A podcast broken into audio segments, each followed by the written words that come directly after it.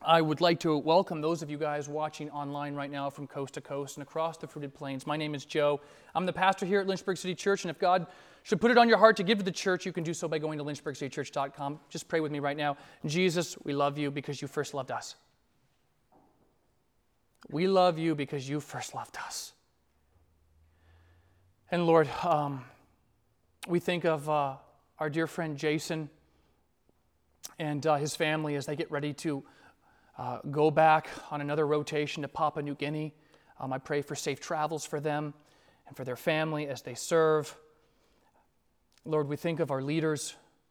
We think of President Biden. I pray for wisdom for him. I pray for a special grace in his life. I, I pray that you'd protect him, Lord, his health, his, his mental faculties, Lord. Uh, Lord, help him to make good and wise decisions. And we think of all of our elected leaders, Lord. Give them wisdom. Lord, we pray for the, the peace of Israel, Lord. Um, and, and, we pray, Lord, for so many people there, they, both Palestinian and, and, and Jew, Lord, so many of those people, they don't know you, Jesus, and they need to know you. And we pray for their salvation. Lord, we think of the persecuted church. I'm thinking of Leah Sharibu being held by Boko Haram in Nigeria because she's a Christian. I'm thinking of Pastor Wang and Pastor John in prison in China because they're Christians, Lord, for the, the Christians, Lord, in North Korea, for the Christians, Lord, in Eritrea and Somalia and the South Sudan and in Nigeria. And we remember those who are in chains as if in chains with them. Please, God, help them. Lord, for our soldiers, sailors, airmen, Marines, Coast Guardsmen, uh, Space Force, those serving both at home and abroad, we pray for their safety. We pray for their protection. And Lord, we pray for their salvation because so many of those guys, they don't, they don't know you, they don't love you, they don't walk with you, Lord. So I pray that you would save them.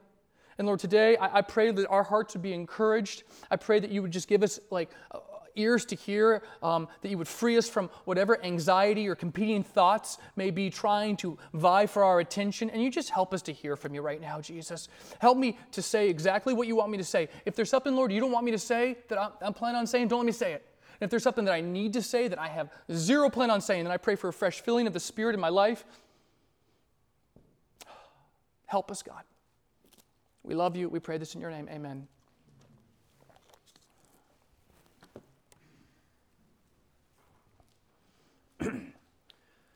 And he said to his disciples, Therefore I tell you, do not be anxious about your life, what you will eat, nor about your body, what you will put on. For life is more than food, and the body more than clothing. Consider the ravens. They neither sow nor reap, they have neither storehouse nor barn, and yet God feeds them. Of how much more value are you than the birds? And, and which of you, by being anxious, can add a single hour to his span of life. If then you're not able to do as small a thing as that, why are you anxious about the rest? Consider the lilies, how they grow. They neither toil nor spin, yet I tell you, even Solomon in all his glory was not arrayed like one of these. But if God so clothes the grass, which is alive in the field today, and tomorrow is thrown into the oven, how much more will he clothe you, O you of little faith? And do not seek what you are to eat and what you are to drink, nor be worried, for all the nations of the world seek after these things, and your Father knows that you need them. Instead, seek his kingdom, and these things will be added to you. Fear not, little flock, for it is your Father's good pleasure to give you the kingdom. Sell your possessions and give to the needy. Provide yourselves with money bags that do not grow old, with a treasure in the heavens that does not fail, where no thief approaches and no moth destroys. For where your treasure is, there will your heart be also. I love Luke chapter 12. So I memorize Luke chapter 12 because I don't know if you're like me and you're dealing with worry and fear and anxiety like regularly. And for that reason, I need to hear Luke 12 regularly. I need to be able to, to, to preach it to myself. And here's the thing about his disciples they're not immune to fear. They're not immune to worry. They're not immune to anxiety. And what I've discovered is that in those moments, I need to be reminded of, of, the, the massive promises of God in order to combat fear and worry and anxiety when it shows up in my life. And so he said to his disciples, Therefore I tell you, do not be anxious about your life, what you will eat, nor about your body, what you will put on. For life, for life is more than food, and the body more than clothing. And what you're going to notice, what Jesus is going to do, okay, I'm going to point this out to you ahead of time. He's going to give these series of arguments. He's going to go from the greater to the lesser, so be on the lookout for it. He's going to start with big things and move to very, very small, insignificant things. And the first thing that he mentions is this consider the ravens. They neither sow nor reap, they have neither storehouse nor barn, and yet God feeds them. Of how much more value are you than the birds? So understand this. This is an agricultural society. When he talks about uh, having stuff to store in barns and having stuff to store in, in, in storehouses, agricultural society. This would be like if you worked a nine to five job and, and after you got your paycheck, you put money away. You had, you had money left over, which probably you don't in today's economy, but let's just say you did, hypothetically, okay? And this would be like if you're putting it in your uh, Roth IRA, your 401k, your high yield savings account, your S&P 500 index fund, well, whatever you may do. So, so this is the same, right? In an agricultural dominated society, you're, you're storing it here, you're storing it here, and you're storing it there. And he says, oh, by the way, the, the birds don't do this. They don't do that. How, how could they possibly manage? That's the point. Because he takes care of them. And you're more valuable than the birds. You're more valuable than the birds. You don't have to be afraid. That's the point he's trying to make here. And, and then he says in verse 25, In which of you, by being anxious, can add a, a single hour to a span of life? Now, I, I, don't know about you, but I've never had a conversation with someone and I said, Hey, how did your week go? And they said, Oh, I had a very productive week. Lots of anxiety, lots of worry, lots of fear. Very, very, very productive week. Like, I've never had that conversation. Maybe you have. I, I haven't. Like, because the truth is, I don't think anybody would say that. Because that's just silly. That's just stupid. And, and that's the whole point. Anxiety and fear and worry, it doesn't do anything productive. Like, it can't even add one hour to your whole lifespan. I mean, just think about like daylight savings time. At least we get like one hour in the fall, and nobody likes daylight savings time. See, it's not only unproductive, worry and fear, it's just silly, guys.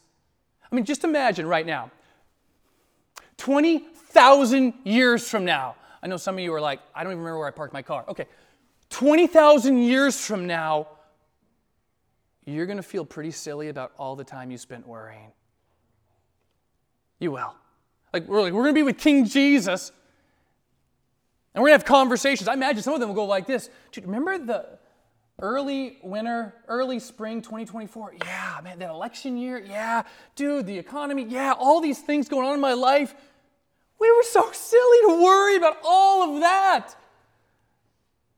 I imagine there's going to be many many conversations like that, talking about all the amount of time that we spent worrying.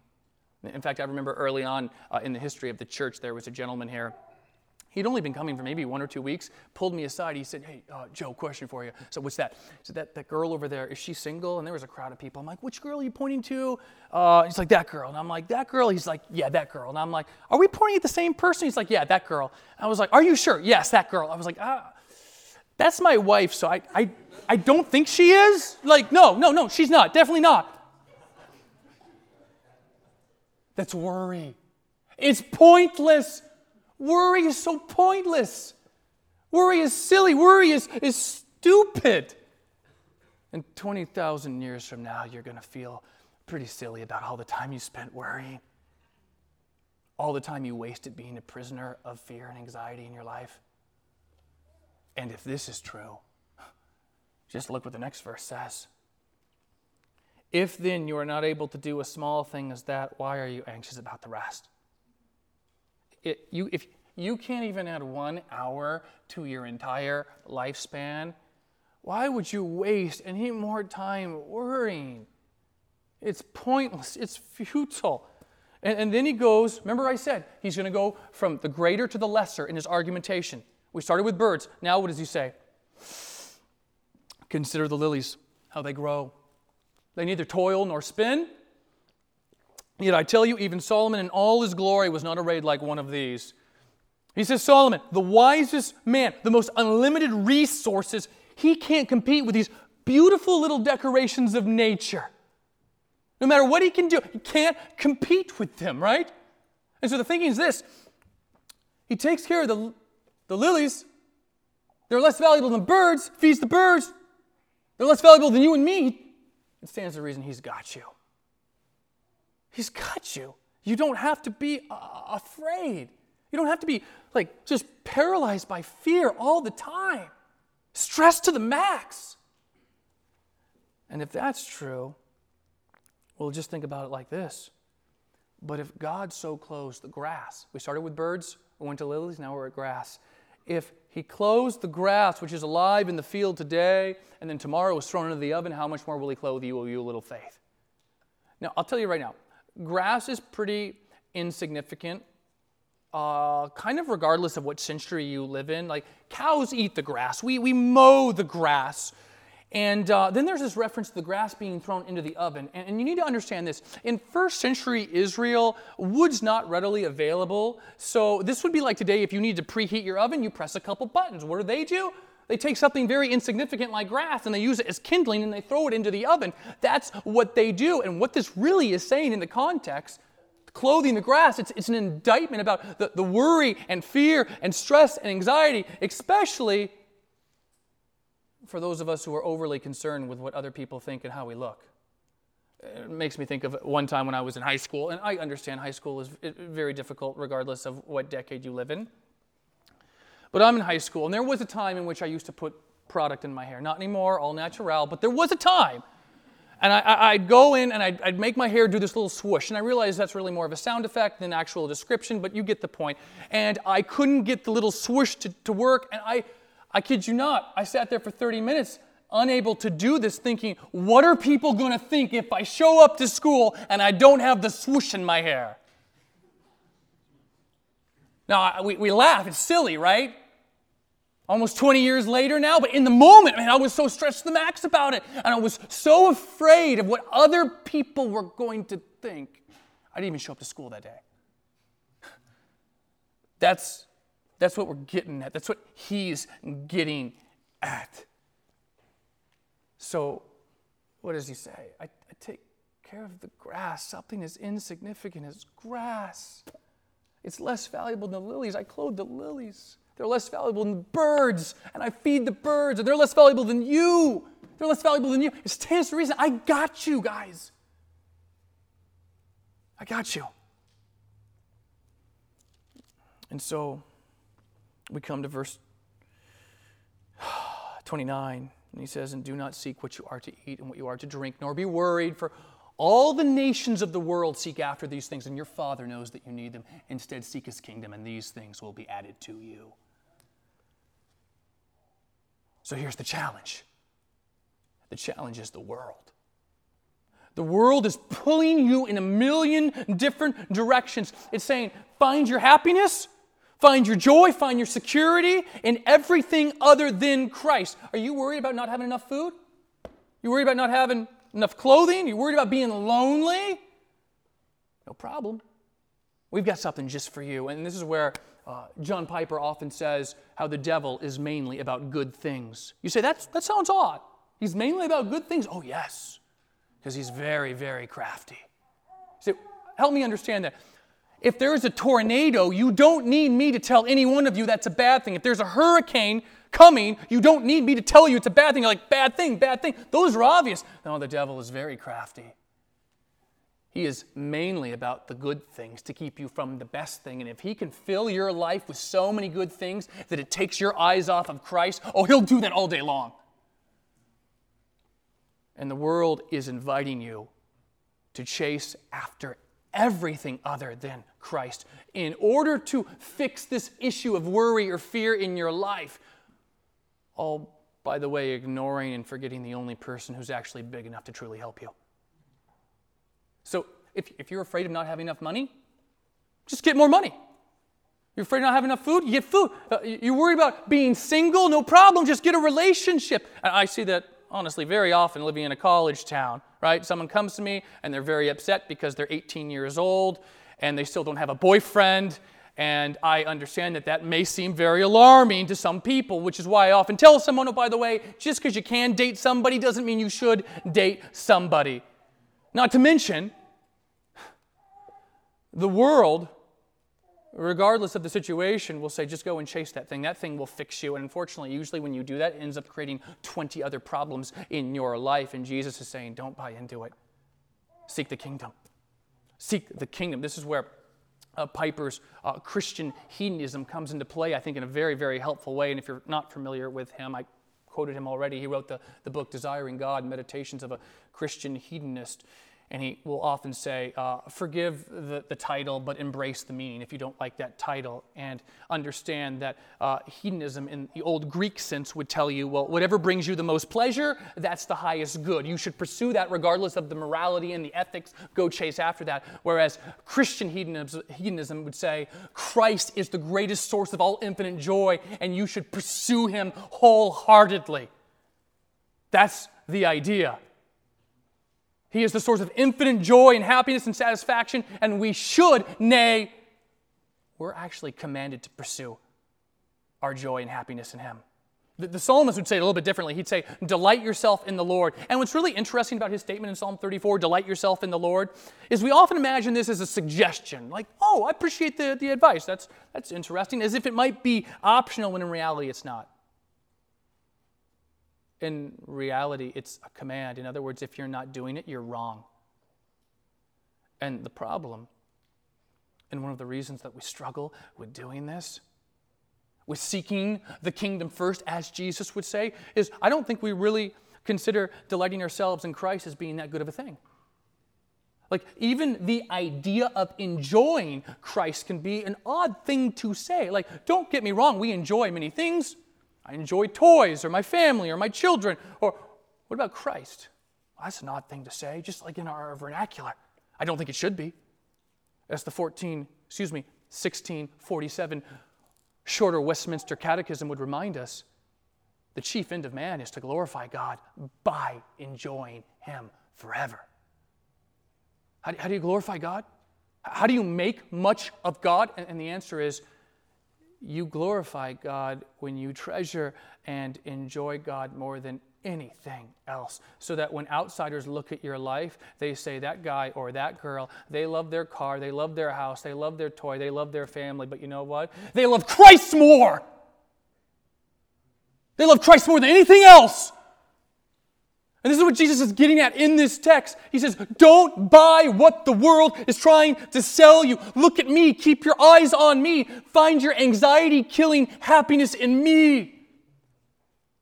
Because it's when you find it in Him that you glorify Him, that you make much of Him. And to be clear, some of the things that I just rattled off, they're not necessarily sinful things but rather they become sinful when we begin to seek and use them to fix the fear and the worry and the anxiety going on in our lives, to fix the void that really only Jesus can fill.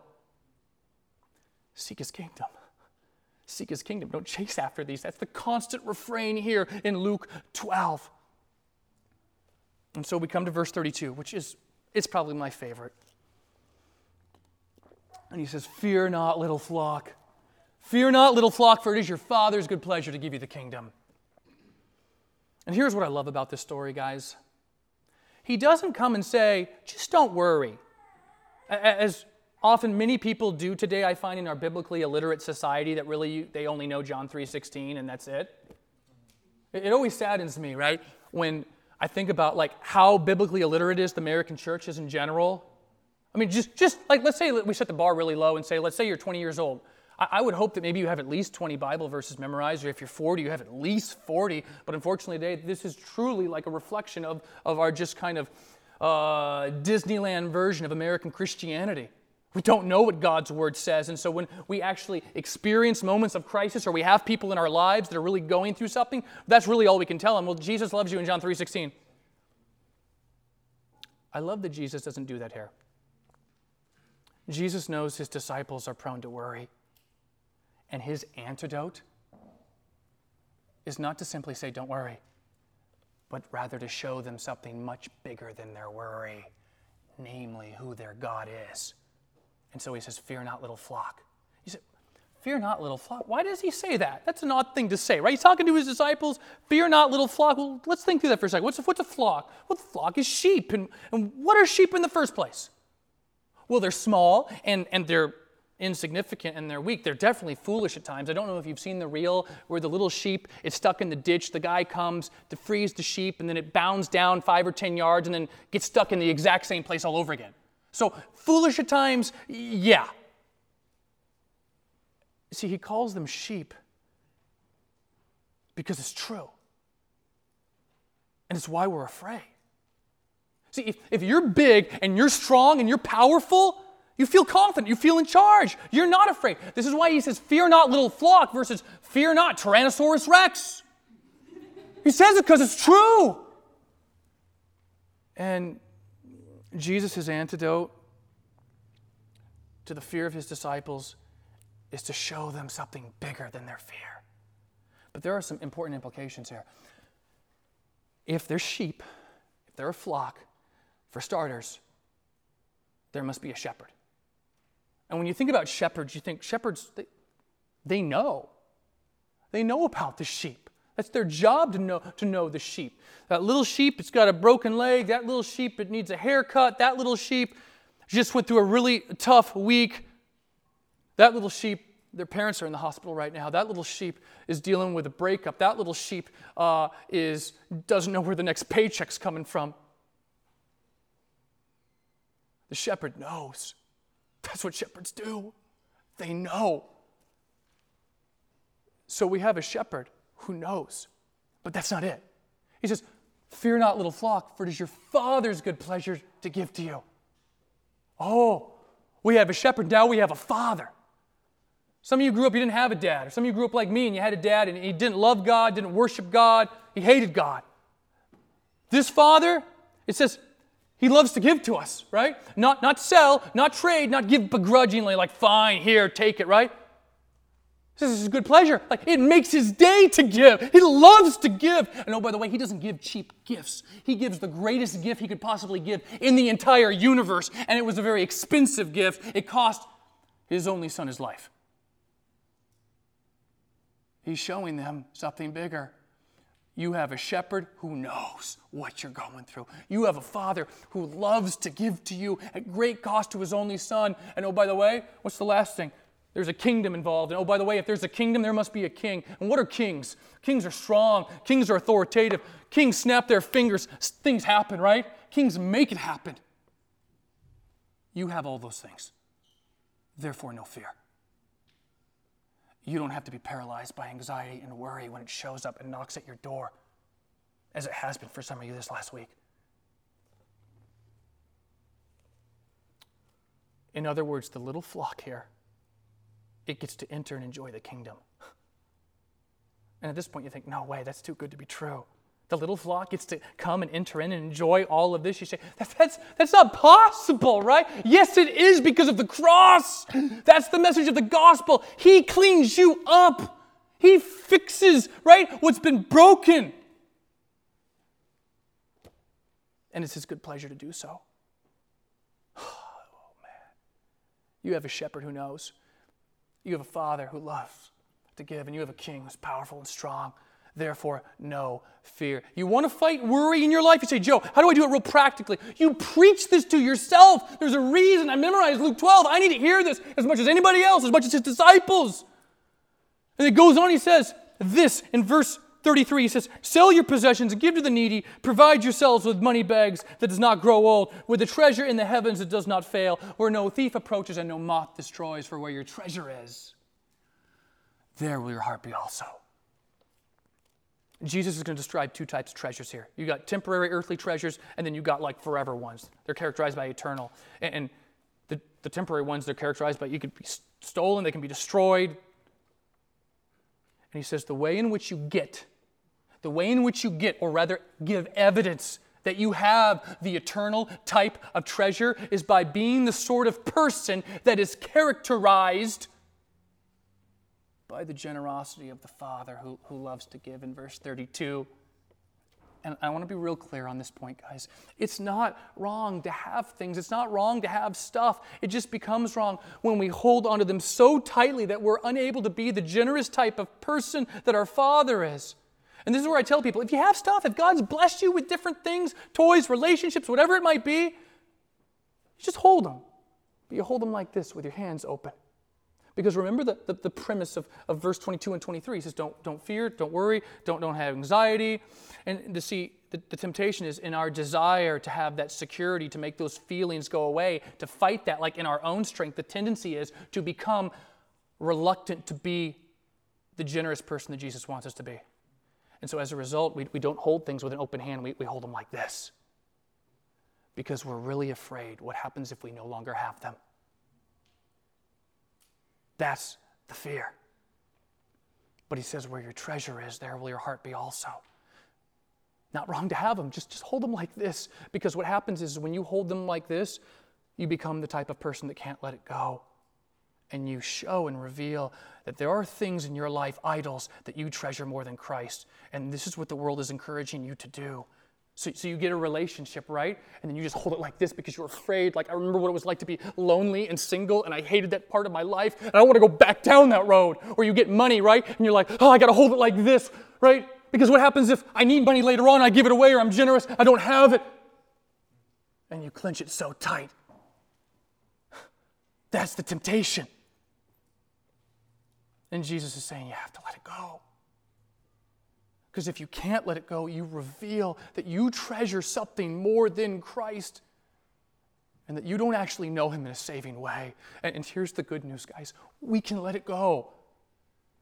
We can let it go because our Father has already purchased for us the greatest thing in the universe. Like He's already given you something better than that thing that oftentimes tempts you to hold on to. He's, he's given you something better. He's giving you the greatest gift in the universe. That's why we can let it go. When we hold on to those things to be our pretend cure for worry and fear, it's your Father's good pleasure to give you the kingdom. He's made the reservation, the, the room is secure, so just let it go. And this is where C.S. Lewis, I think, is very helpful. He, he paints the, the picture, and some of you probably know the quote. He says, The world, this is what the world is like according to Lewis. The world, they're like a bunch of kids playing in the ghetto making mud pies, and they cannot imagine what it means to take a holiday out to sea. In other words, we are far too easily pleased. So, so think about that, right? Lewis says this is what the world is like. They're like a bunch of kids, and they're in the ghetto, they're in a rough area, and they're making mud pies. You'd be like, Why are you making mud pies? But they think that's as good as it gets. The mud pies represent the, the toys and the sex and the money and, and, the, and the fame and the prestige, and, and they can't imagine it being better. Christ is better.